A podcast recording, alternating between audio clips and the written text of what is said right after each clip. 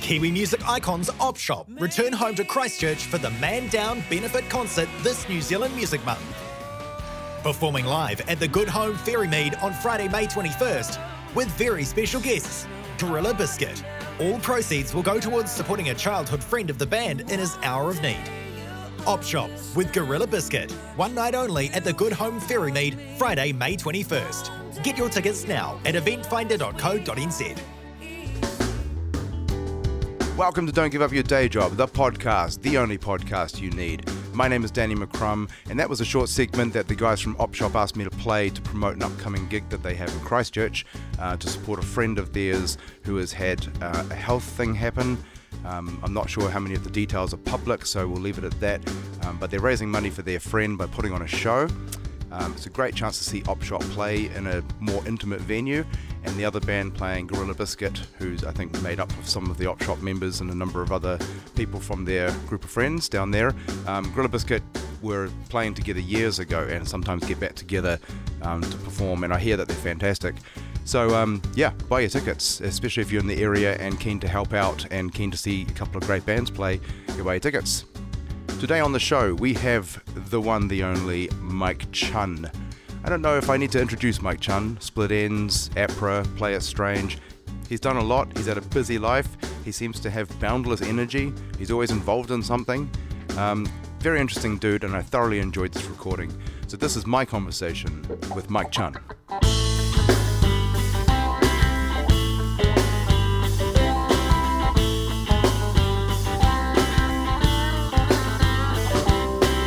So you're saying before that you don't own a bass amp. Is that because you don't play, or is that because we, when No, you I go places play, they but- provide? What was the last one I owned?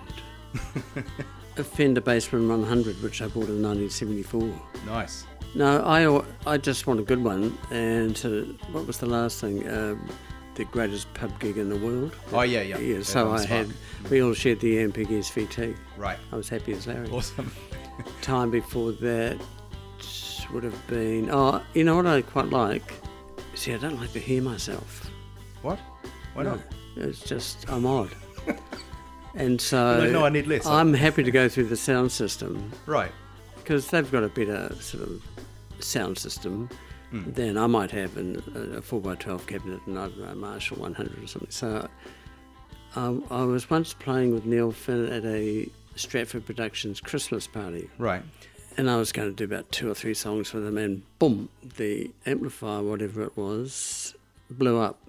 And so it, it was deathly quiet. I loved it. Some guy came up to me and he said, That amplifier wasn't going. I said, No, no. Lucky me. Doesn't that like? And do you play? By, I play better. But do you play by muscle memory then? Like you don't need to hear. I don't need to hear it. Well, it must be muscle memory. yeah. It's also deep, highly intellectual application. Right. You know, so if I was doing dum da da dum bum bum bum bum, what's that song? Dum bum bum bum. Uh, you know, um, you know, fuck it. Message to my girl. oh yeah. Right. Yeah. I just know how it goes. Right. Yeah. So it's muscle And memory. but if if I can hear myself clearly, I feel naked. That's interesting. I'd rather be clothed in armor of silence. I kind of get what you mean to a point because I used to tip my amp back and point it up to my head. Oh, And- that, that's an appalling idea. Well, yeah, I know. I now know. I was talking to another friend of mine who's a guitar player, and he was like, "No, I just put it there and pointed at my feet. Like it, it's too much, you know." But guitar players are a different breed. That's why I would never play guitar because one, I th- I think I play the bass because I have to play with other people. Right. And by playing the bass, you have to play with other people. Yes. Whereas I know guitar players are quite happy to pick up an acoustic guitar and stand up on stage and sing a line. Right. Forget it. Don't know about it. That's So, yeah. intense to do. I get it. Yeah. So it, it, it, I- I'm a somebody. I'm needy. No, I'm not needy. No. You like the lead singer- collaborative lead thing. singers. Yeah, I like. I love the unity of the Yeah. Mm. bass and drums. Yeah. Yeah. So for me, playing with Brett Eccles, we are as tight as a nun's pussy, Mm. and it's all about just being like completely knit. Right. Yeah. Anyway, what are we talking about? it started. This is it. Okay, This cool. is- this I is- don't mind. this Yeah, is what whatever we're you want to talking do, whatever we say, it's all cool. about. What? What do you do? You still sit down and play? And you No, I never have. really? No. Oh well, I have. There are three instruments that I love. Right. One is the bass, which is all about playing with other people on a stage with as large an audience as can be mustered. Yeah. And that's the only time I ever played bass. I never practiced it. I never got a lesson or anything. I Mm. d- don't give a sh- you know, For me, it's all about showing off. That's what it is. I'm going to show off and play the bass. Right. The piano, I love the piano. Only ever played it at home, and it. I see it as an intellectual fitness exercise. So Right, yes. um, a, a girl, a woman I know who taught my kid, my, bro- uh, my son when he was young, was at a Christmas party somewhere, and she sat down to me and just played this piece. And I, Yeah. thought, I said, "What is that?" She said, "Chopin's Prelude Number Four in E minor." So I went to music notes, and so now I have it. You know. Du- du- dun- dun- dun- dun- dun- dun- dun- dun- dun- dun- Whatever. For me, it's because I don't want to go doolally. I saw the movie, which looked like it was about me, the father, Oh, okay. Anthony Hopkins. Yeah, haven't seen it. It's about me. and I thought, no, I'm going to learn, not only learn how to play it by reading it, but I want to memorize it. Right. That it's going to, so that's what pi- piano is a very alone instrument with me. I, I never play it to people. That sounds like the right reason to play, though, doesn't it? Yeah, because it's I'm read, having to read the music. Yeah. You know, I'll even get a sort of pretty cheap and nasty, well, simplified version of Rachmaninoff's se- second piano concerto in C minor. Yeah. And, and I've been at that so long, I can now pretty much play it without the music. Right. Yeah. So that's all good. And the other thing which I love doing is getting a six string acoustic guitar, ideally with Barney. He's my son, he's 30, 30 Mm-hmm. 31. Yeah. We've done it a lot, and drinking and singing songs. Right. So we do things like Waterloo Sunset better than the Kinks. So, but it sounds like you've got it figured out. Like you play music for the right reasons. You play music to soothe yourself and to there, there, promote and the there. Yeah, intellect. oops, yep. So I And- mean, and I'm not. to connect with people. I'm not. I'd never play a keyboard on the stage. Right. Yeah. I would never play a six-string guitar on a stage. Because my And I would philosophy. never play a bass anywhere but on a stage. Because my philosophy is that that should be the reason why you play music, and the other stuff is is also cool if it happens. Like if you turn it into a career, then that's great. But the reason why you play should be that personal connection. Yeah. You know? So, and the reason you play it does evolve with age. So Yeah. originally, I loved being up on the stage because I, I could show off. Two, I wanted to be good. Right. You know, um, Pursue the with, craft. with my base, my first base was thirty bucks at Yeah. Tesco. Oh yeah. I wanted to be in a band that was really good. Yeah. And luckily, Tim Finn was in my class Yeah. at That, school. that worked out for you. That was very good. Yeah. Four, I wanted to score lots of chicks. and it did seem that rugby players, they probably did, but, you know, they were smelly and sweaty and they couldn't. Although John, John Kerr once said to me, I said, listen, mate, I'm on stage, I'm, I'm playing the bass, I might sa- not play that verse. and I said, you can't do that. And he said, yes, I fucking can. He said, I run, I, I run so fast, no one can catch me, so I'm just looking up and someone's holding up their phone number. He's got a sense of humour. Right. And so you um you recently wrote your autobiography. What was that like to go through? Was that a I, ca- I a like cathartic doing it thing? because it, it is yeah. very cathartic for me, yeah. yeah. especially because I had shied away in the Spreadings book from my phobic disorder. Hmm. And then I sort of was asked to do the Seven Voices book, which is an indulgent crock, really.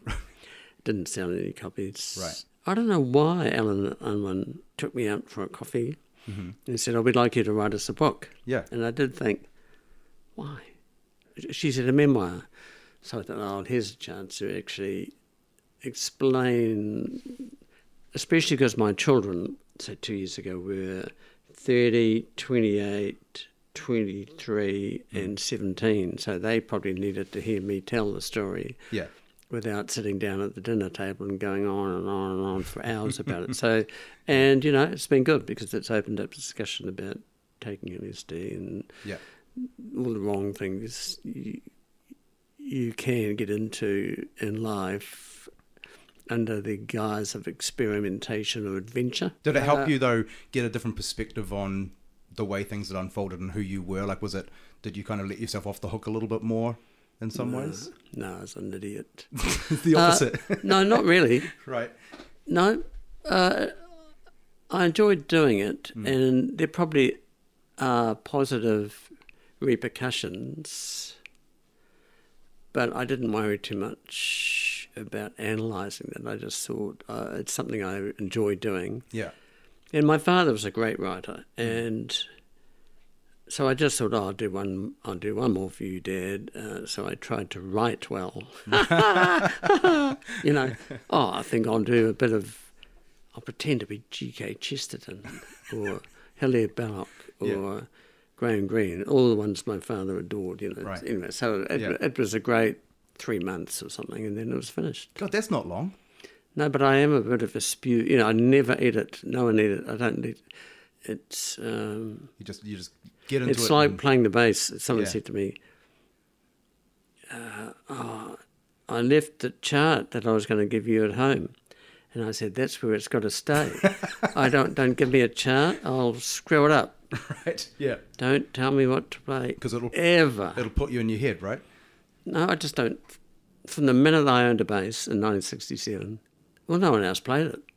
You know, Right. Sacred Heart was a weird place. So I just made up all my bass lines and it just became something, s- you know. So if there was a great riff, you know, uh, Wally Wilkinson wrote, down, down, down, down, boom, boom, I- I'll do that. but then I loved this whole thing of, okay, the song starts, you know, one, two, three, four.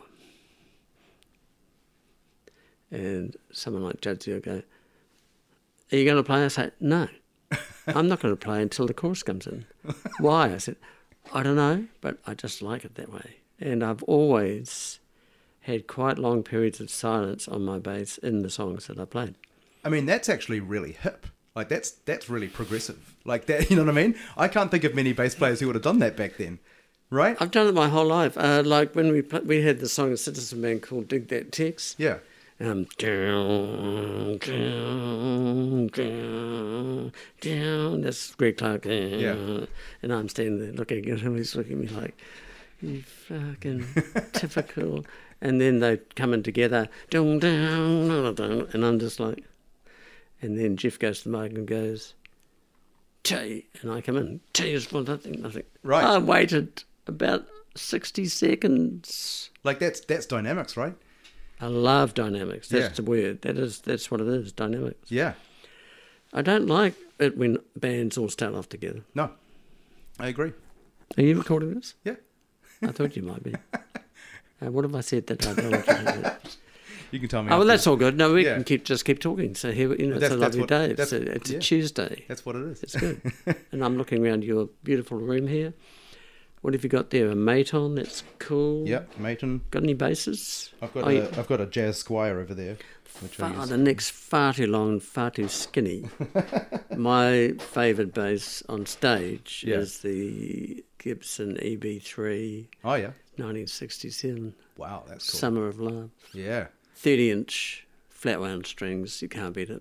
I'm, I've got to say, like you know, Squire is obviously the cheaper model, but I'm quite impressed with what they're putting out Oh, these days. yeah. I only need a cheapie for like recording and whatever for demoing and stuff, but because I'm not a bass player, obviously, but um, it's a pretty good bass, you know. Yeah, I mean, it, I think the science of what makes something sound good is, although you know what really interests me is that you look at a 1957 Les Paul and look at a 2021 Les Paul, they made them perfectly almost from day one, Yeah, that's right. like pianos. Yeah, I don't have. Oh, back in 1722, there was a an 87 and a half key piano.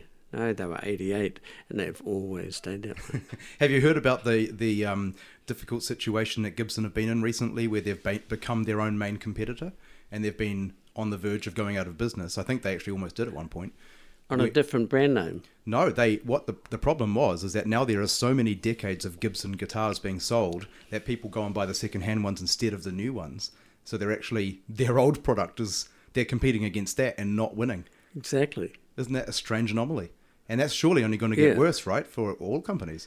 Well, basically, everybody adores my Gibson EB3, even Yeah. though it may not sound better than a modern one. That's a relative comment, though, right? It looks good. yeah, And, And the story's really, a cool. base is a base is a base. Right. Hmm. And and I see them like racing cars. It's who's driving the car, not really how you know who made the car. yeah, It's or a If you relationship. gave, if you gave Paul McCartney my thirty dollar Tesco, Hmm.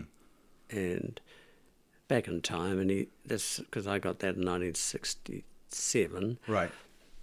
and he sat down in Abbey Road two and played the bass on Penny Lane. Yeah. There it is. Yeah. Played on a Tesco, and then he gave me his Hofner, right hand version. We're just pretending. Right. I would have sounded like shit. so I don't know if that's true. I think it's the performer, uh, Right. or you know, you give Eric Clapton a, a, a um, Tesco, Yeah.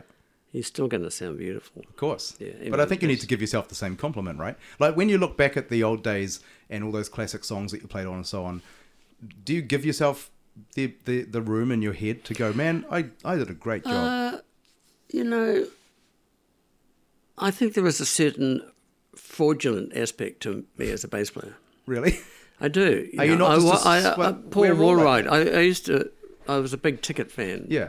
and I was in a three piece covers band called Moses. Right. And we'd go along and see Ticket somewhere like the University Cafe or um Johnny Tabler's nightclub. Mm-hmm. And I'd watch him and I'd think, shit, he's good. Yeah. Like, and then I bought the, re- the album Awake. And then he played at the biggest pub gig in the world f- with the Hello Sailor lineup. Yeah. And I looked at him and I thought, you know, I've never come close to you, brother. You know, although I did take him out for one for lunch once because I wanted to just grill him, and he used to practice. So I thought I've got one up on you. I never practiced. right. I like him a lot. I think he's a beautiful bass player. Yeah, but you're describing um, imposter syndrome, right? Which I think is, is is almost a standard for all musicians. Uh, qu- yes. Because what you just said about there's always someone better. I mean, that's true for all of us. yeah. Yeah, Oh yeah. I mean, you listen to. Uh, you listen. Well, McCartney, I just can't believe what he does. But you, No, it's listen, insane. Hmm. you listen to Bruce Thomas, Elvis Costello's band. Mm-hmm. Man, he's good, but he's almost too good. so when I had realised that in the very first days of Spreadians that I was in a band actually that was really good right. you know, there were rehearsals in Marima, and I would stand there thinking, I can't believe how good this band is. Yeah. And so I thought, I need to listen to some bass players, you know, uh, with, with with a view to perhaps ripping them off. and so uh, there was only one really uh, in Moses, our three-piece band that played all these suburban hall dances and stuff. Lucky to be alive, really. Dennis Dunaway and the Alice Cooper band. So we were playing Alice Cooper tracks like uh, Still Got a Long Way to Go, um, 18, and all that kind of stuff. And his playing, I thought, oh, you know, he's good, but he's not so good Right. that I can't kind of rip him off. Yeah, So and when Halo of Flies came out with that thing at the start, he does some like m- melodic lines. When we were doing Walking Down a Road, the first track on Mental Notes, I thought, okay, Dennis, it's time. so I had to do this thing like,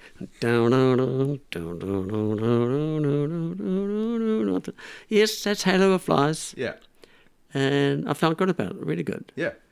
But uh, you know, then someone like Bruce Thomas comes along, I think, oh, I ain't going to try him. No, that's because he's a jazz player. So he will all that. Right. Also, I've only ever used a pick, Yeah, and which is controversial, isn't it? I come across a lot of school kids because they play at Strange Wilderman. Yeah, I go up to the bass player, do you use a pick? Oh, no. I think, oh, yeah, fucking don't use a pick. You should use a I don't say that. do you have flat wound strings? And I brush my finger on his, uh, I say, they're round wound. He says, what are flat wounds? I think, oh my God. they don't realise that Carol Kay used a pick on flat wound strings. Yeah. Just listen to, she was on Good Vibrations, wasn't she? I don't know. Yeah. Boom, boom, boom. What a sound. It's kind of had the Right. click on the front, but that kind of warm follow through.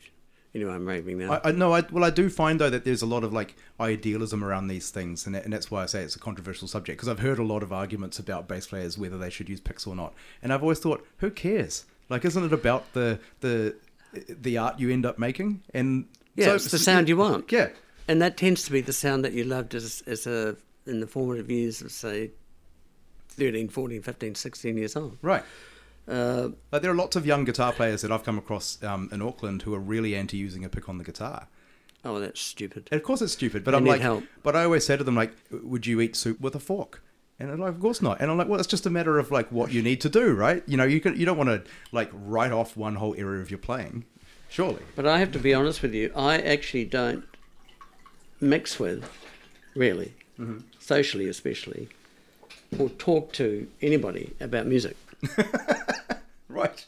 That seems unlikely. So, uh, a con- no, it's absolutely true. Right. So, the only person I've ever talked to about bass Yeah. is Paul Waterwright, right.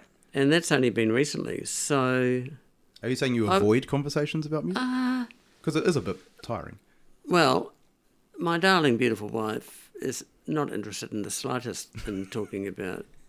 I took her to Midnight Oil and she fell asleep. and I think good on you, you know. She would take me to yoga and I'd, I'd run screaming out the door, thinking, well, this is so boring. but no, I don't need it. I think I lived uh, 100% rock and roll life in a band Yeah. through my 20s and then I popped out, you know, because I couldn't beat the phobic disorder Right.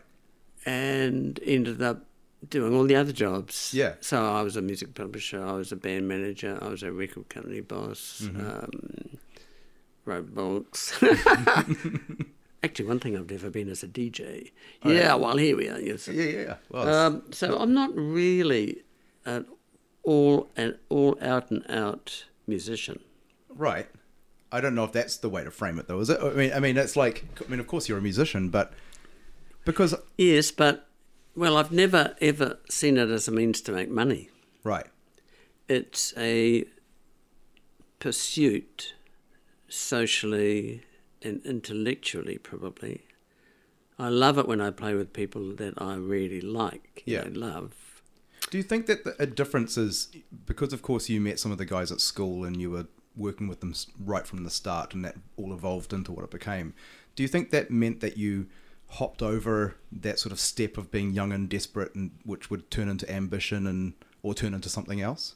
Well, nothing was going to happen until Phil Judd arrived in Auckland. Right. We were the worst band in New Zealand. We didn't have a name. Right. There was my brother on drums, Jeffrey, who was the first drummer in Spreadings. Yeah. Me on bass, Tim Finn singing. Graham Gash, you know, from Waves, was with us. Yeah. And who was on guitar? Must have been Graham Gash. There might have been one other person. Right. And I think we, we only did two gigs. We entered a talent quest at the Tarapa racecourse. Mm. It was judged by the keyboard player from the Peddlers. Right. This is 1971. Yeah. And we won. Right. Yeah, man, we got 500 bucks. We gave each other 100 each. Five hundred bucks. That's huge. Yeah, oh, it was massive. back then that was like what and we went out and got $100,000? drunk. we went out and got drunk. That was the Yeah. end of the 500 bucks. right and Bob Gillies, uh, Bob was blowing a horn with us here, so he was he was with us. He was Yeah. such a great player. So he was he's a true musician, right and he was vomiting into the hotel sink. uh, yeah, the guy from the Peddlers, the audience just didn't want to know about our winning, but yeah. we did. right Uh, and the only other time we played was at International House Student Hostel yeah a band called Pwick had the gig, and I don't know who got us the support act. So, and we didn't have a name, so we called ourselves Quant. you like that? And we were just so bad. We didn't do one original. right We did songs like uh, "Down by the River." oh yeah Neil Young. yep Tim Finn sing it. yeah He must pray that no one's got a photograph or a recording of it. I would have been out the back with my diplomat bass. but i mean you must have been pretty good you won a competition and obviously the band ended up No, I know. yeah but the band ended up going on i mean i know i know sometimes it takes people to, time to develop but there must have been some Well, some indication I there, left right? that band and joined Wally Wilkinson and Alan Maher and Moses. Right. All of a sudden, that sort of felt like a band. yeah No, I'd love to take you back to 1971 Yeah. to see Quant. and you would go, I can't believe this Yeah. tawdry experience you're putting me through. right. but then you had to be there ready t- when Judsy and Tim sat down and sang their three songs because you it was like one of the great epiphanies. Yeah. Uh, and it was a glorious that I knew straight away something was going to go. Yeah, it was good. So when they got on, you know, when they started writing their own songs, you mean? Yeah, they ca- Yeah. they turned up in my bedroom, Right. sat down and played the th- three songs. Yeah. So I just asked them if they wanted the bass player. Why wouldn't you? Of course. Uh, yeah, that's why we're here, said Tim. I said, okay, then right, we'll go three piece. And they said, oh, we've got this violin friend and a flute player. Yeah. I had a sudden thought, are we trying to be Pentangle or somebody? But no, it was all good. and But those rehearsals, they would come along with a new, with one or two new songs every Sunday afternoon. And did it take Pretty much to get the like at that point? Did the band just sort of lock in and Just locked in. yeah, just found It its feet? seemed magical. Right. You know, a song like Stranger Than Fiction, Hmm. the riff th- at the start is written by Miles. His name should be on the writing credits, guys. Dabba dabba da, dabba dabba dabba dabba dabba da. Yeah. And, and that's when Judsy and he would come in, you know, and, and I don't know how it happened. Because- Sometimes I think, how did we end up playing songs. I know where Time for Change came from because the first time I heard it, we had left the stage to sit down and watch Judgy sing it. and Miles play the solo on violin. Right. Kind of weird. Well, you were talking about the Beatles before and about Paul McCartney's bass playing, and I agree that he's just. I mean, I think he's underrated as a bass player. Mm. And what I was going to say is that I think each of the members of the Beatles were so much better than most people realize, Mm. but they get kind of buried under the weight of the actual Beatles, you know? I think George Harrison is uh, just one of the greatest guitar players in And the music. sound, you know, Yeah. beautiful. and you don't generally go Hendrix, Clapton, George Harrison. He doesn't seem to make the list because the Beatles sort of, you know, was too big. And and I think you could say a similar thing about Split Ends, uh, which I can feel you about to react to. but, No. um, no, but you know, Um, like there's a there's they're not actually simple songs necessarily. There's a lot of complexity in there, and the way that they weave together is kind of amazing. You know, Oh, I mean, I was shocked. right? Literally, uh, Judgy would say, okay, uh, Tim, I got a new song, or Brian, that was his name then. Yeah, We've got a new song. It's called Under the Wheel. Mm-hmm. But actually, by then we had Eddie Rayner, which also catapulted everything to great heights of arrangement. And so in the early days, Spellbound. yeah, Spellbound was that original lineup with the violin. right. And Judgy would go, okay, we'll, ju- we'll just start off with this. you know, dun- dun- ticka- dun- dun- dun, ticka- dun- dun- dun, ticka- dun- dun- dun, ticka- dun- dun- dun, ticka- dun. And I said, okay, what chord are you playing? And he says, I don't know. I said, well, play a G. He said, I don't, what do you mean a G?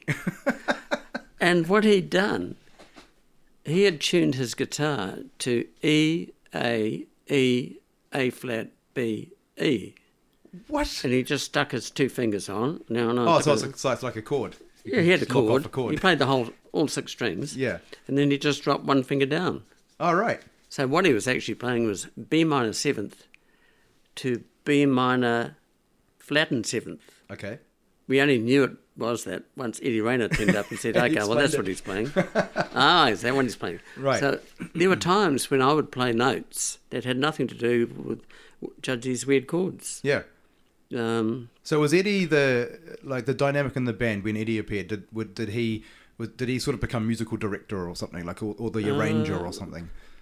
No, but he just brought a massive sense of expertise to. We were quite amateurish, really. Okay. Yeah. So if you were at the um, the ballroom at Canterbury University in 1973 Hmm. February and watched us, you probably would have thought, "Oh, that's a bit shambolic, boy, bit shambolic." and we were, we, you know. Eddie came along. We were very careful not to tell him how good we thought he was. I see. Because it might have gone to his head. Yeah. And it's gone to my head. Yeah.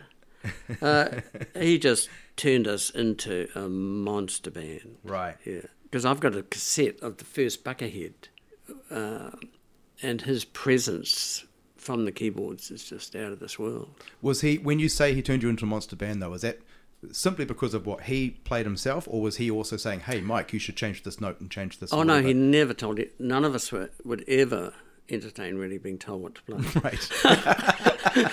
and I don't care what that means Yeah. of us or about us, but that was it. You know, Judge would say, "Here, I'm, I'm starting with these chords." Okay, well, Wally would go ding, ding, ding, ding, ding, ding, ding, ding, ding, ding, ding.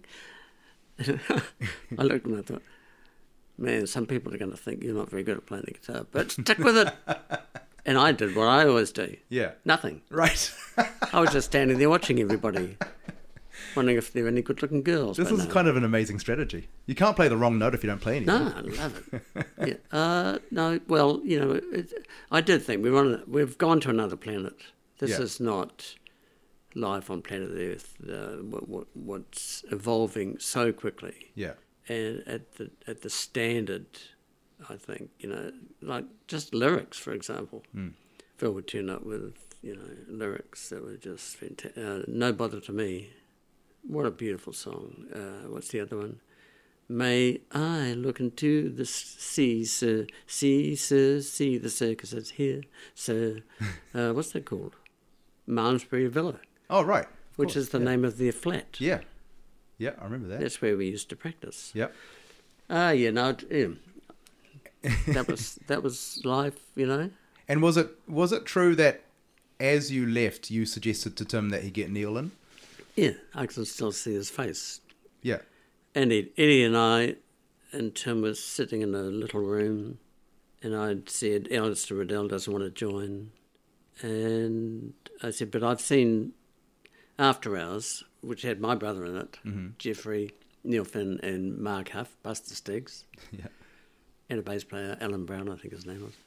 And I think Neil should be the one to replace Judsey.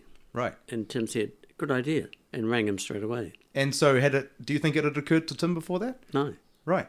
I don't think so. So do you now sit there and go Neil Finn, crowded house, everything that's happened? Uh, it's 'cause of you? complicated because I, I felt bad because after hours we're good. Yeah. Oh, I see. So you kind of broke them up. Yeah, I broke them up. And Right. I, my brother had lost his band, Yeah. but then I came home. I wasn't really aware that agoraphobia is you have this safe place, you know, Mm. safe haven. Whenever I meet somebody who's got it, first thing I ask them, and they'll always say, "Ah, well, actually, the only place I feel safe is in, in the flat." Right. I said, "Right, well, you're that's bad news, dude, because you can't go down the shop." No, I can't go down the shop. Yeah.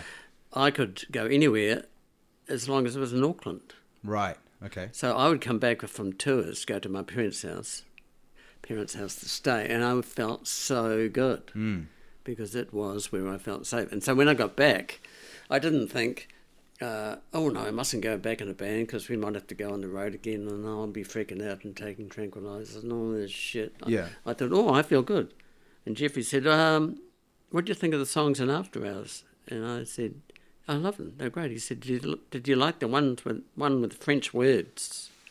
And he said, here's a cassette. And so I played it. It was Julia. Right. Yep. And I thought, that's bloody good. Mm-hmm.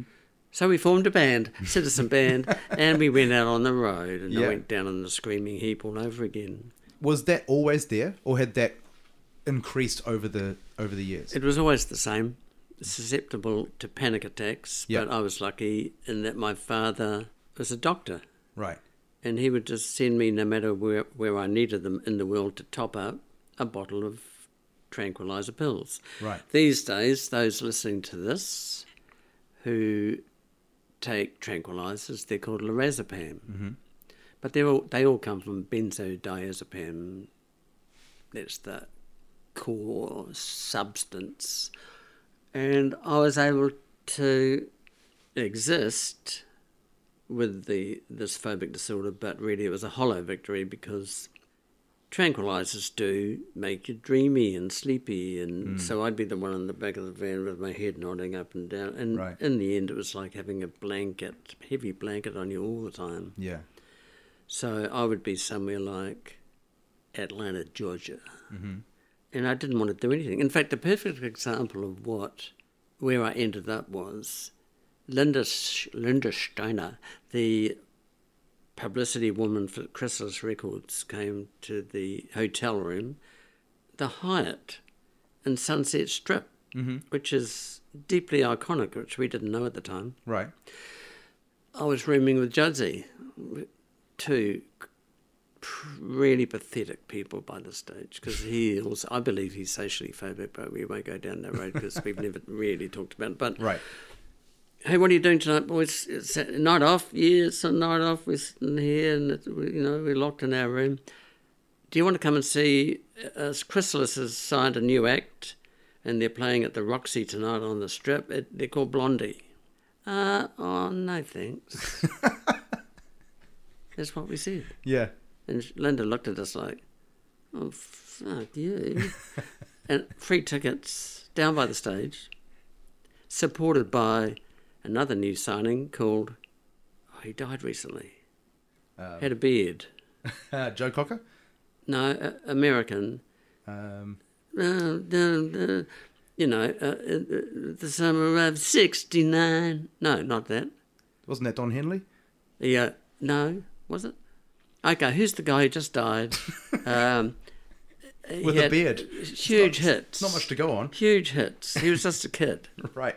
Tom Petty and the Heartbreakers. Oh, Tom Petty. Oh, it's one of my favorites. Tom Petty was supporting Blondie. Oh, wow. Yeah, so it was Oh, a yeah. double, you know.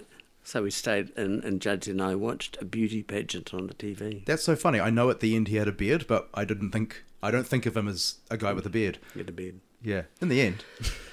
Yeah, so we watched a beauty pageant on TV. Yeah. The only good thing about that was when the guy said to one of the women, because they asked them meaningful questions, let's pretend her name was Charlene. So, Charlene, what would you do to make the world a better place? And now I want you to be patient, Danny. Okay. This is what she said.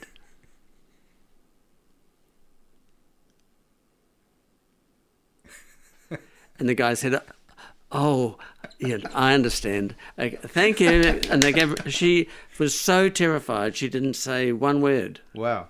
We thought that was really funny, but in a way, she was the same as us. Yeah. stuck in that room, pathetic. So, but you were kind of lucky, I guess, to have a dad who was a doctor, right? Who could Oh, identify. God. I would have had to leave the band.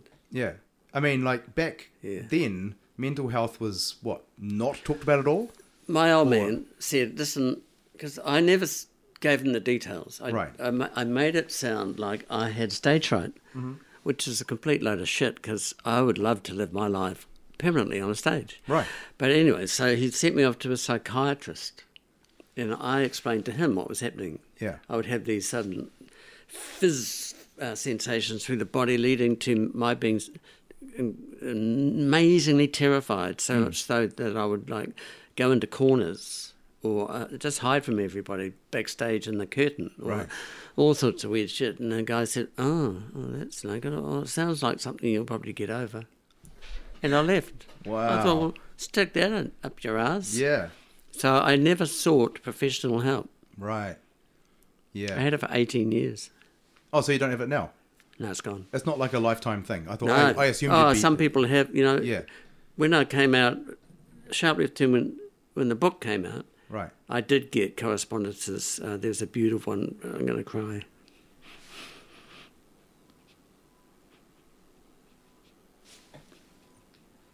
Yeah, so people did email me and say, I've got that. Or, I got that when I was three and my father was killed in a car crash or something. And Incredible dialogues Yeah. started to come through, which is possibly, in the end, one of the major positive aspects of that book, and then I came out in detail about that disorder. Yeah, Yeah, I mean that's that's. I mean, I, I, my understanding of the seventies and eighties and back then is that these things weren't talked about, which of course people suffered alone and didn't have clarity on what they were going through a lot of the time. And I, I staunchly believe that talking about things more transparently is is so helpful and healing to people and.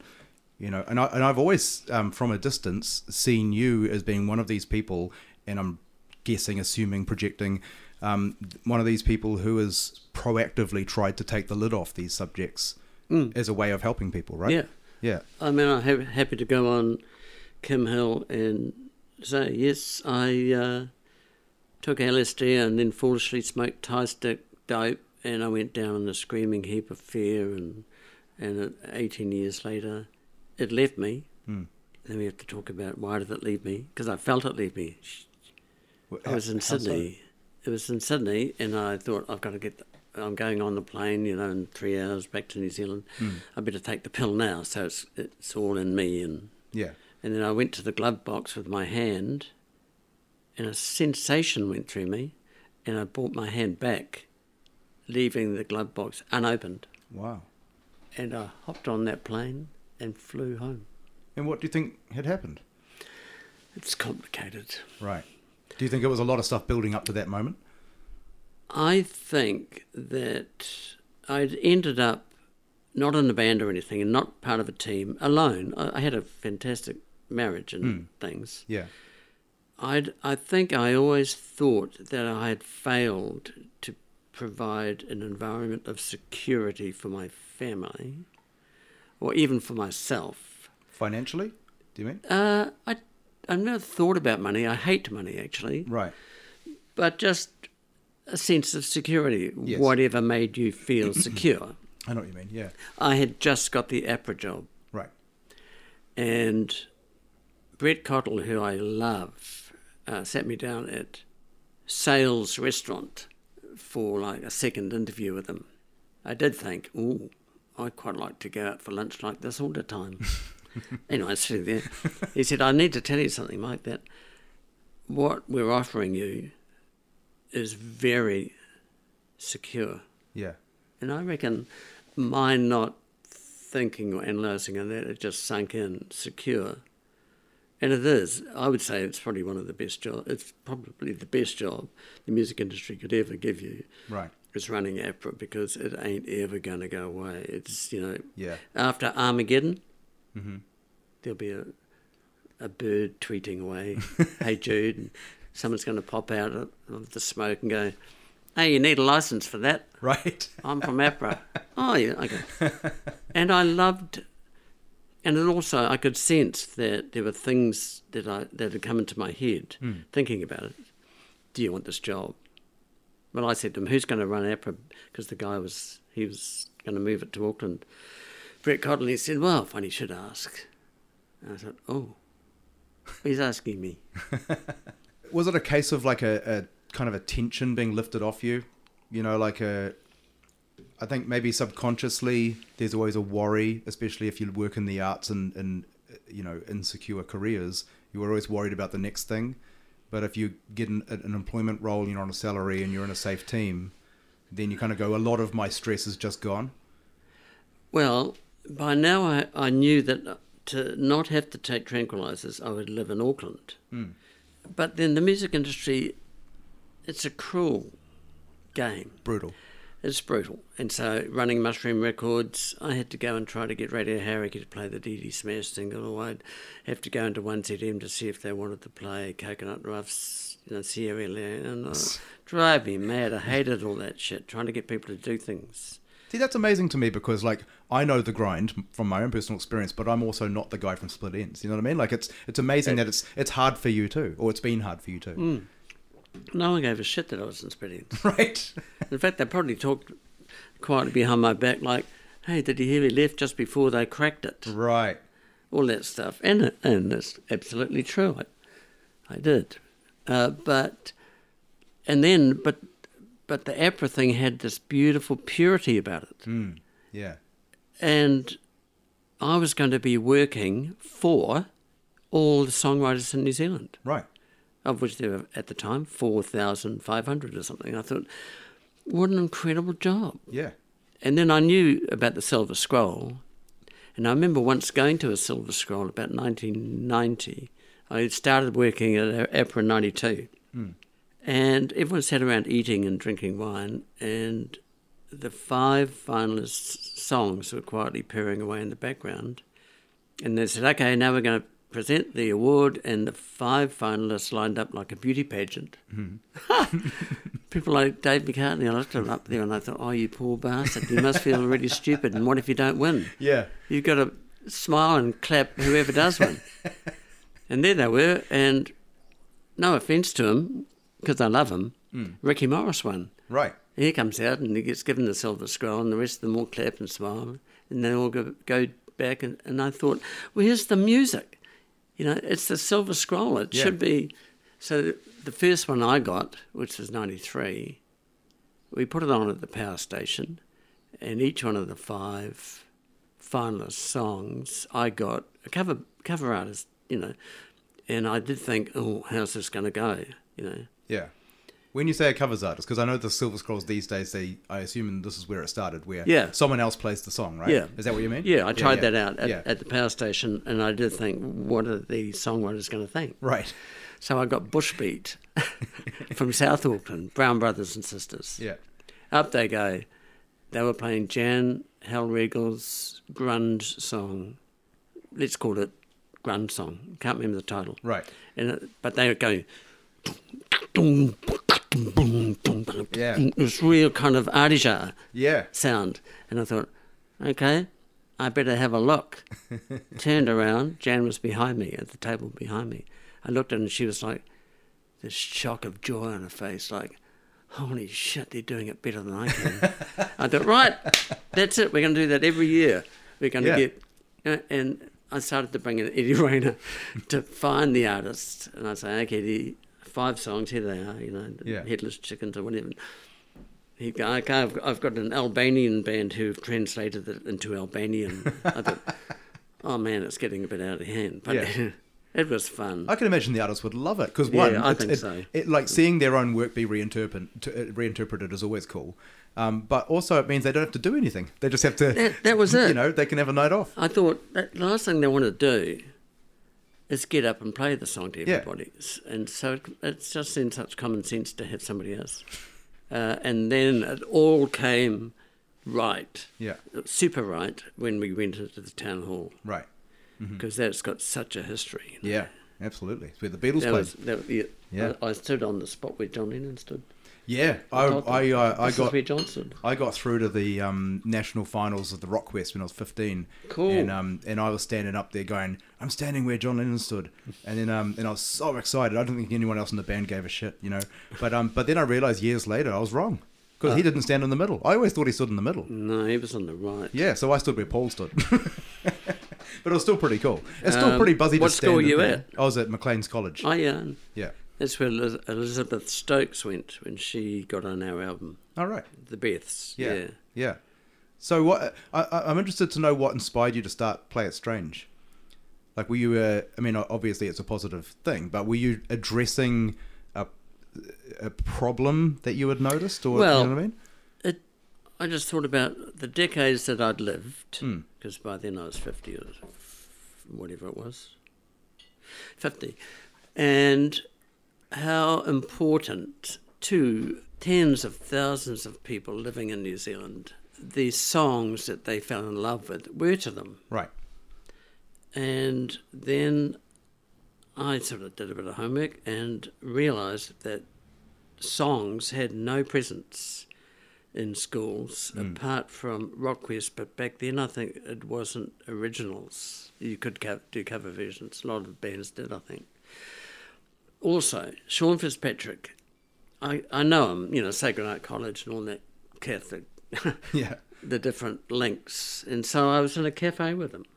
I was about to ask him actually to be a Player Strange trustee, which he did become, but this is before we'd actually formed it. And I said, I'm aware because I played for eight years of the presence of rugby Hmm. in New Zealand schools, Right. Mm-hmm. especially secondary schools. And you dream of being in the first 15, you know. Yeah. I set my sights on the first arena at Sacred Heart and I got to play two thirds of a game until that happened.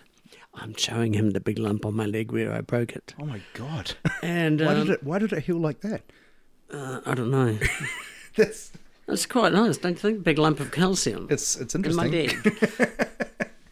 Uh, it was my first taste of, and last taste of morphine. Was my, that a- my father gave it to me, being a doctor. He That plunged- looks. Yeah, that looks like it. Was it? That looked like it snapped right in half. Both bones snapped in half, and the leg went out sideways. Holy shit. While I was standing up, I had to somehow get to the ground. What- Yeah, Oh my god. was like a scene out of a uh, DC Comics movie. Right. anyway, just quickly, yeah. I said, how important is that secondary school, um, you know, Part of- uh, part of the journey. infrastructure? yeah, yeah. To the All Blacks. He said there would be no All Blacks Right. if there was no rugby in schools. Right. Yeah. I said, what the fuck's going on? Why isn't there songwriting at schools? Yeah. Hmm. Why don't those songs get heard by the schools? And let's and so when the principal gets up on Monday morning, he says, do do do do do's uh, in, the- in the play it strange, and they're going into uh, the recording studio. So we look forward to hearing the song. They'll play it in the second. Also, the first fifteen lost on Saturday, uh, ten points to eight. Right. They only tell you about the first fifteen. Yeah. they don't tell you about song. Of course. Yeah. That's. So But that- I started playing Strange in the hope that that would evolve, that understanding that songs, and I guess I knew just how hard it is. It's very, very easy to write a song. I agree. Shall we? We, could, We do could it write right one now. right now. Yeah. Let's do it. It's incredibly easy. So I'll, I'll play a chord or two. I'll play the little baby. And we're just going to play, Yep. uh, you know, C, F, and G. I've got this buggered finger. I've got rheumatoid arthritis. I got rheumatoid arthritis. anyway, so here we go.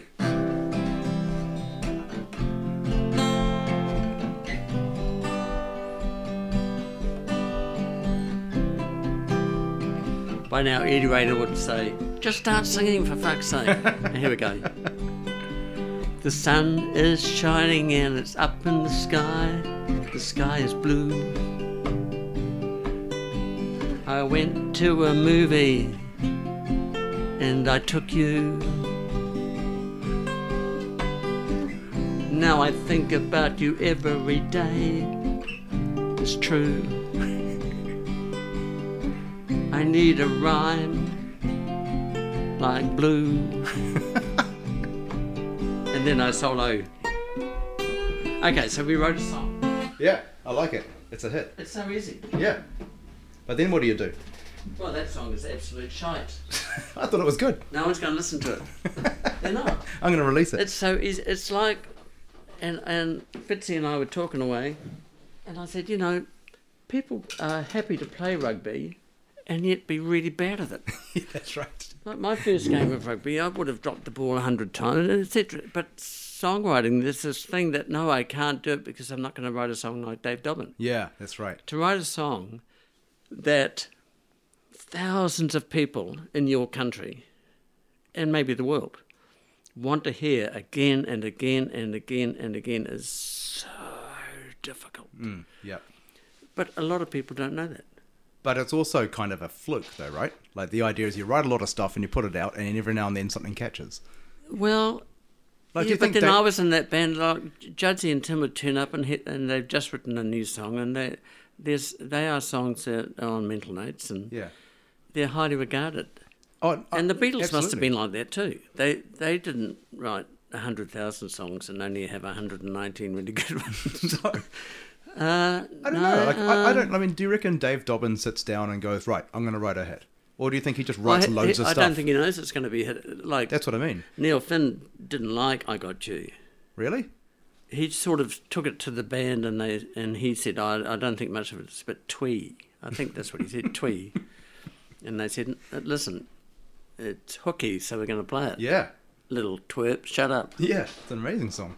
So my question is is um, and I, and I you know in other industries right now you've got a lot of kids um, qualifying at university and then going out into the world and there's a often not many jobs available. You know I was talking to someone recently who qualified as a lawyer and they were then looking for a job for over a year and then she got a job as, as a junior or how- whatever they start doing and she said there were 200 applicants and she got the job and I said wow what happens to the other 199 and she said oh, I don't know and of course that's becoming more and more of an issue in so many areas right but um, i was talking to greg haver on the last episode about how in the music industry um, and i'm curious to know if you agree with this comment that the top of the industry is served very well and the, there's a lot of stuff now for the young people but there's sort of a, a gap in the middle like when you get to early to mid 20s unless you've become famous or something what do you do and where are the venues and where's the career there do you, do you agree with that It's exactly the same as rugby. right is it So, like I said to Fitzy, how many I met the guy at College Sport. Hmm. How many people play rugby on a Saturday? Yeah. Have a guess, Danny. Like hundreds of thousands. 160,000. Oh, right. How many get paid? Uh, 40? About 400, apparently. 400, Yeah, Uh-huh. okay. yeah, yeah. I, did, I didn't do too badly. But that's a lot of people. Why do they do it? yeah. Well, because it, there's a culture that it's good for you. One, two, it's social. Hmm. Yeah. It's in fact all of the stuff that what of playing music is too. Right, yeah. Except you can do it till you're 85. Right, yeah. Do you want to hear this great little story? Uh-huh. So Barney, my son, and I were playing. I was playing. We were both playing guitar with Anna Mack. Yeah. At a conference in Hamilton, she was doing that beautiful song "Home," and we played it, and they all clapped, and I hopped off the stage, and this guy who was here, like major in the rugby culture of Hamilton, but had been a great player in his day, and he was also part of the charity that was no the charitable grant body that was helping Planet Strange. and Blah blah blah blah blah. Yeah. He said, Mike, I'm burping because your water's so good. What's it like being on stage playing with your son? Yeah. And I said, Bill, I forgot his name, I'm sorry. Bill, you've got sons? Yeah, I've got three sons. And they played rugby? What do you think, Mike? Yeah, they played rugby. Did you ever go and watch them? Yeah, all the time. Okay, this is what it's like being on stage playing with your son. Yeah. You're at the game.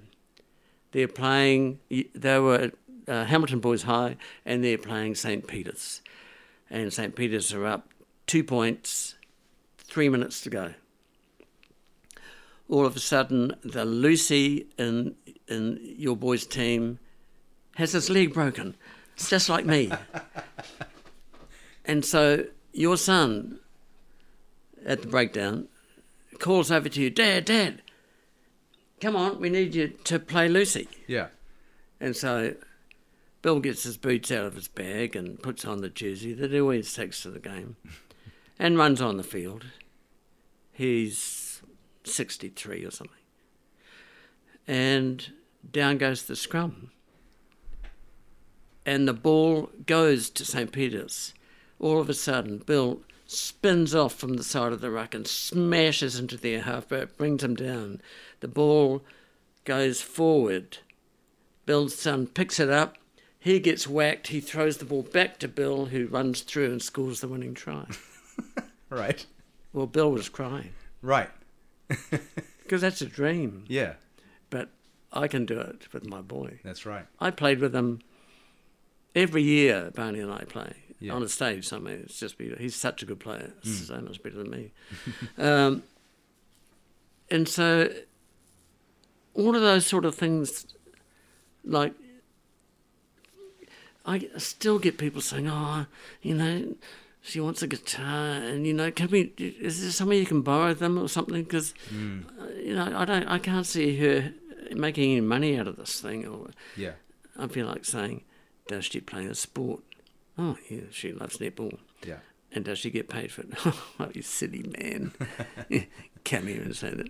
But it's exactly the same. A life with the colour of music in it Hmm. is a special life, just like a life. s- How many guys play golf? Right. God, it's a stupid game. Yeah.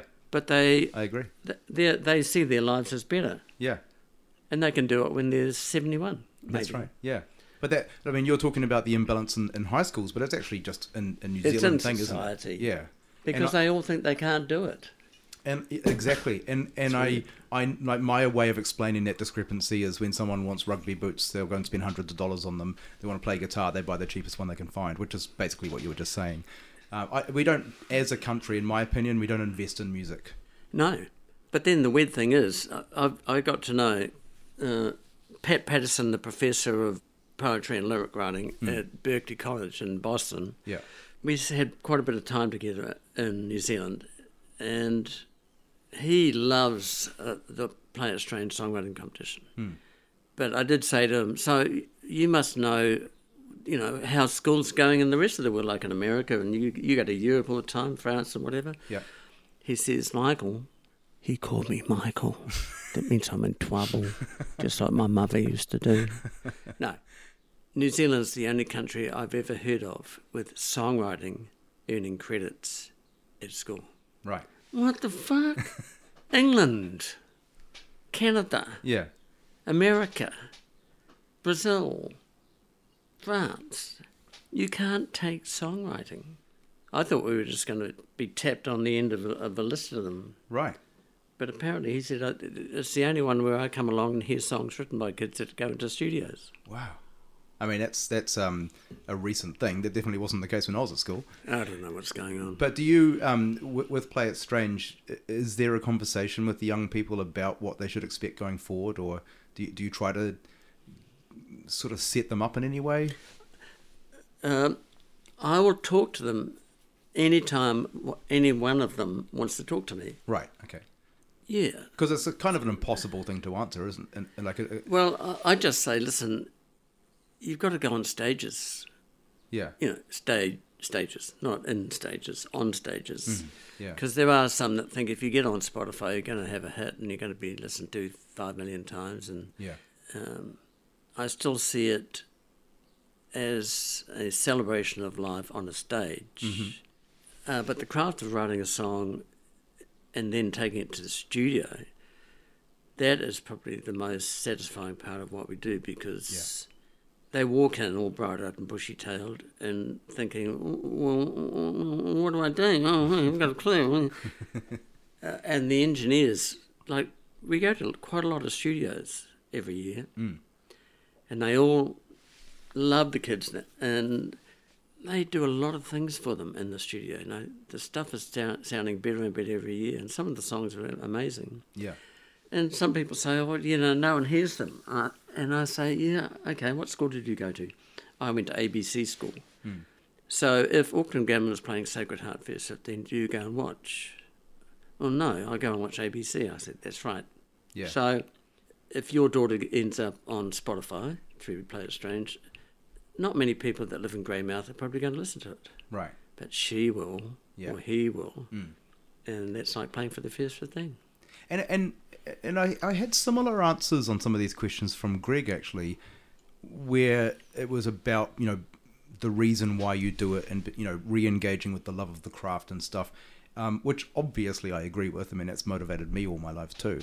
Um, it's it- in some ways it's actually like a, a reflection of the fact that the some of those things that were available in the past aren't really available anymore, right? I mean, it's, there's there's no getting rich now and through those old old models, and getting a certain number of plays on Spotify that's not necessarily going to give you a big fan base or a big you know large income or anything like that. So i- is that am I right in saying that that now we because a lot of stuff has sort of changed or ended or or whatever the industry's sort of gone the way it's gone now we are kind of forced to reconnect with the reason why we do it and just focus on that. It's the thrill of it. So, I mean, there are avenues you can pursue. Like, did you watch Pop Stars last night? No. So, Katie Lee Webster sang her song Dandelion, and the three judges all said yes, yes, yes, and she got picked with the callback. Right. She's going back. Yeah. She's very excited. Well, I should have gone there and said, You don't need to see her. She's fucking amazing. she was on our album last year. Yeah. Uh, and I keep, you know, if so- someone really wants to talk about what makes a song good, I say you can't play the same four chords through the whole song. Yeah. You got to think differently. Right. She plays the same four chords through the whole song. It's called Lonely Hearts Club, Yeah. and and it's got this great opening line. dun- I'm not a dime a dozen, and I owe you nothing. Yeah. And it just, I thought, fuck. And so we, we were doing a function at some some patron's house for the arts art gallery, mm-hmm. and this he's this dad's all his stories. Uh, this dad's got a beautifully precocious thirteen year old daughter, and they they asked me if I may talk to her about singing. So I thought he said, why don't you put on something at uh, the art gallery function? Yeah. I thought, oh, that'll be good because they'll have champagne and stuff and I can drink it. So I put together a band Yeah.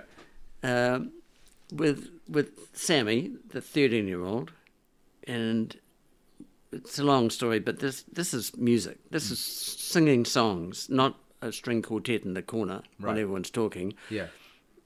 I made sure everyone was deadly silent. Nice. Off we go. It was um, two Planet Strange songs that we redid, and then I said, "And now we're going to bring out one of the great songs on last year's album. It's called Lonely Hearts Club, and to sing it with Sammy is Katie Lee Webster. Out comes Katie Lee Webster and stands up in front of them all like, "We better." Take a lot of note because I'm fucking amazing. She's so cocky. She's from Pukekohe. Yeah. Goes to Barradine. She, she was in fifth form last year. I'm not a dime a dozen. I thought, and they were just like, holy shit. you just got to front up. That's why um, when we did the Buckerhead concert at His Majesty's, and I looked at Tim, most of the show I saw his back. Right. Because he's the front man. Yeah. And I thought, "Man, you are just so in control of this environment. It's, you own this hall, you own those people. Yeah. It's a wonderful thing to witness somebody who exudes confidence on the stage, even if, like Tim, they don't have it off the stage. he said to me the week before that show, I want to break my leg so I don't have to do this bloody concert. I want to break my leg. I thought, what? I want to do a show every day of the week. Right. Yeah. Well, we had the uh, um, we did a performance recently with Bonnie Hiranui from Whitechapel Jack. Oh, yeah. And she's like that. And I said to her after the show, I was like, "Man, you're just amazing on stage." She just owned the room straight away. And um, and I expected her to answer with some sort of self-deprecating, like, "No, no, no, no." But she goes, she goes, "You know why? You know, you know why I'm good at it." And I said, "Why's that?" And she goes, "Because I absolutely believe if I tell them to sing, they're gonna sing. If I tell them to clap, they're gonna clap, and I'm not gonna back down until they do." And I was like, "Man, that's amazing." What are they called? Whitechapel Jack. They're a, And did they play with an orchestra recently down the waterfront? yes, they've done it Right. twice. Yeah, Well, there's an autistic kid that we've had a lot to do with. Yeah. He plays at our sh- shows and stuff. He was in that orchestra, and his mother was there watching it, and she told me, "You've got to see this band. yeah. Oh, What they're are they? fantastic. What you know? Are they local? Um, I, well, they they they live in Auckland, and they they are with a little. They started as a little covers band, um, and they have an unconventional setup with like a suitcase for a kick drum and double bass and that kind of a folky sort of thing. and they toured around playing everything, markets and weddings and whatever. And they just organically clicked with an audience. They found a little audience, and then it, I think it's been about seven or eight years grew, and now there's a huge touring machine, like making serious money. Oh, and I must go like, and see them. They're 'cause fantastic. She raved about. them. Yeah, and um, they're all really good. But when you see Bonnie perform, you go, she's kind of like you know the Freddie Mercury of the band. You kind of go like, the band's great, but Bonnie's like, you know, um, she makes the whole thing happen. Um, and now they're switching, so they're still they do like reworked covers and stuff, and now they're moving over to originals, and they've just actually got a grant, and they're about to go to the studio. So, so it's Excellent. pretty amazing story there. Triple J. One thing I wanted to bounce off you, um, an idea man. I wanted to bounce off you, and we can we can consider this our closer if you like. Um, firstly, uh, do you agree that we have a shortage, and especially in Auckland, when it comes to venues? Oh yeah, it's terrible. Yeah. So I, I've been thinking, like, what do we do about that when you've got um, venues, of course, they're trying to make money as well, and most places are making money, you know, over the bar and music's, you know, they might be a music venue, but it's not necessarily their top concern. You know, they're trying to stay in business. It's a tough industry, even if you're not doing music, you know. So what do we do about it? I don't know if you have any ideas about what if you if you had all the power in the world, how would you improve our venue scene? Do you have any ideas first? Yeah, I do. Okay, go for it. So I would return the state of affairs to what it was. Yeah. in the bubble of 78, 79, 80, when Citizen Band, The Dude, Street Talk, Friday 7, everybody was touring Hmm. and playing, we would play five or six nights a week, Yeah. often different venues. Right. Okay, I would get rid of what now has killed it Which is? no sport on TV at night, Yes. no gaming rooms, Yes.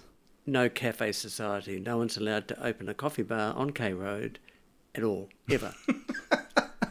Might be a harder one to get through, but If you- sure. okay. If you yeah. drive down K Road at say eleven o'clock on a Friday night, Yeah. they're all full, Right. and the place is swimming, Yeah. In my day, you went there to get a hooker. Right. Not that I ever did. uh, there was no sport on TV. Uh, Hurricanes are playing the Crusaders Friday night, seven thirty-five. Mm-hmm. How many are watching it? Hundreds of thousands, probably. Yeah. And the gaming rooms. So they threw away the stages, and they put in the gaming room because the a gaming pokies. society will give you say 110 grand or whatever um, for the use of that room Hmm. and they put in their 18 machines that's a lot easier especially and also okay one more thing Yeah. very important no agents so Right. agencies so in our day uh, ernie garnier at the glue pot Yeah. would ring up mike corliss Yeah. Mike, I want citizen bands. Someone told me they're pretty good, you know, and they attract big drinkers. And okay, all of a sudden, uh, I break my leg. Um, I ring Mike Corliss. I broke my leg. I can't do the show on Friday. Okay, Mike rings Ernie Garnier. Ernie, CB can't do it, but there's a band from Hamilton called uh, I Am a Rosebush. They'll do it. Yeah. Okay, cool. We'll make sure they're here on time, blah, blah, blah. Now, what happens? There's no agency. Right. I break my leg. I ring you in Ghana and I say, I can't do the show on Friday. He's got three days to find another band. Right. Who, who's he going to go to? There's no Yeah. agent. Yeah. So there were two agencies, Charlie Gray and Mike Calls, and they each had probably 10 to 15 bands. And so you would always find another band to replace when things fell over. So Yeah, yeah. now if they fall over, and so the venues are just these little holes in the wall. Hmm. Um, I don't see how you could get a venue like well, actually, all the venues are, are closed. You walk past the Windsor Castle; it's just a hole in the wall. Yep. Um, Montes there's nothing. Gluepot's apartments. King's Arms of Apartments, I think. Main Street, which was such a good venue to play, is an office block. I actually don't know if there's a way. So I've got an idea. Tell me. You have to you have to kind of give me some flexibility here. Sure. It's not very well thought through. Yeah. Um, I, I in the local I've been researching local venues. We've been we recently debuted a show and we wanted to start off with about 100 and 150 capacity and just you know make it financially work and whatever. Right. We ended up going to the Vic Theatre in Devonport, which Hey, that's had good. it's it's a cool place. It pros and cons, but it was cool. Um, but in the process, I was looking at all the venues, like, and I was thinking, I want to take away the barriers for the audience. You know, I want the the parking to be okay Mm. and the access to be okay. Um, a lot of the venues are all glass and steel and concrete and everything, so they sound terrible in the room, and you know, every every band is struggling to on stage and in the room to sound good, and the audience, of course, is getting sound fatigue and all the rest of it. Um, and then we've got we, we always do weird things where we put like the bar beside the stage or the toilet beside the stage, or it just fucks with the whole dynamic, you know. so I made a little list for myself, my like perfect list of the the great the right venue would tick all these boxes. And I was like, all right, that'll be my thing. And I went and looked at all the venues and tried to find the venue that ticked all the boxes. Couldn't find one. Found a couple of venues that ticked s- uh, quite a few of the boxes.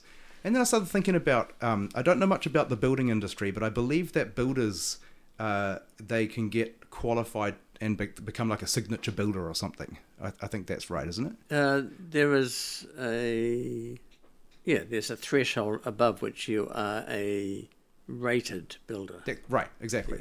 And I thought, what if we had a rating system for venues? Oh, Five star, four star, three star, so on. and So, so a venue that that ticks all the right boxes qualifies as a five star music venue, and if they've got eighty percent of them, they're four star, and so on. Right. Cool.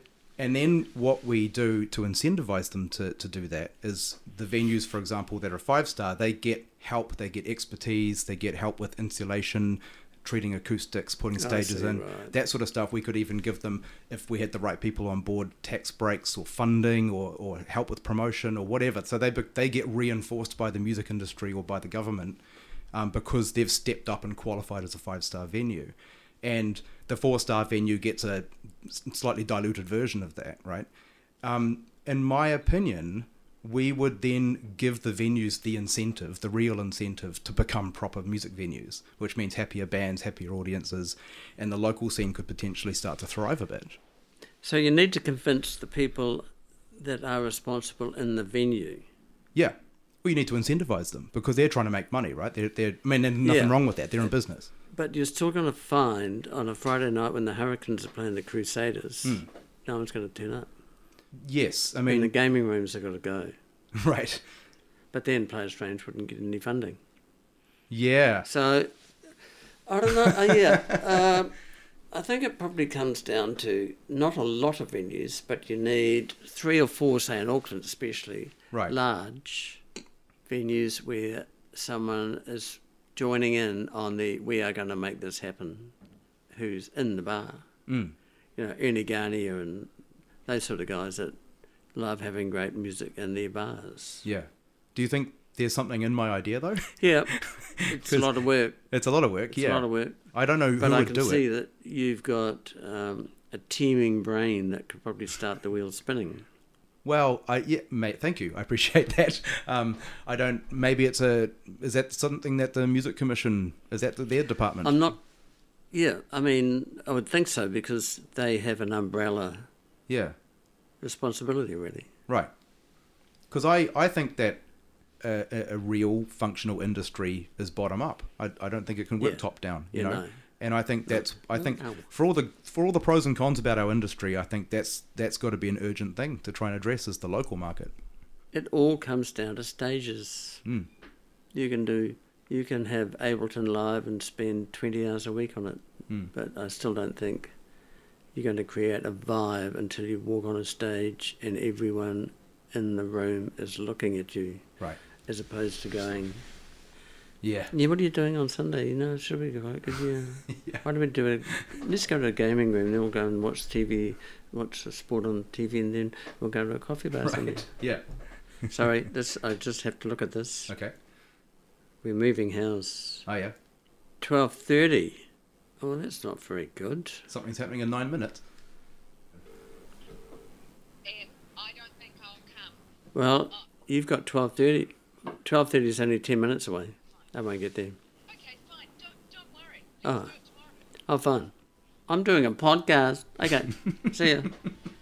I will actually have to run away from you, Danny, though. That's all Good good. to spend some time with you. Yeah, yeah. It's been a great conversation.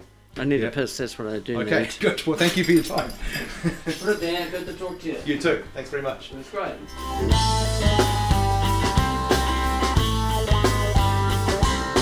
If you find what we're doing useful and you like this podcast, please do like, share, and subscribe, and give us a review on iTunes.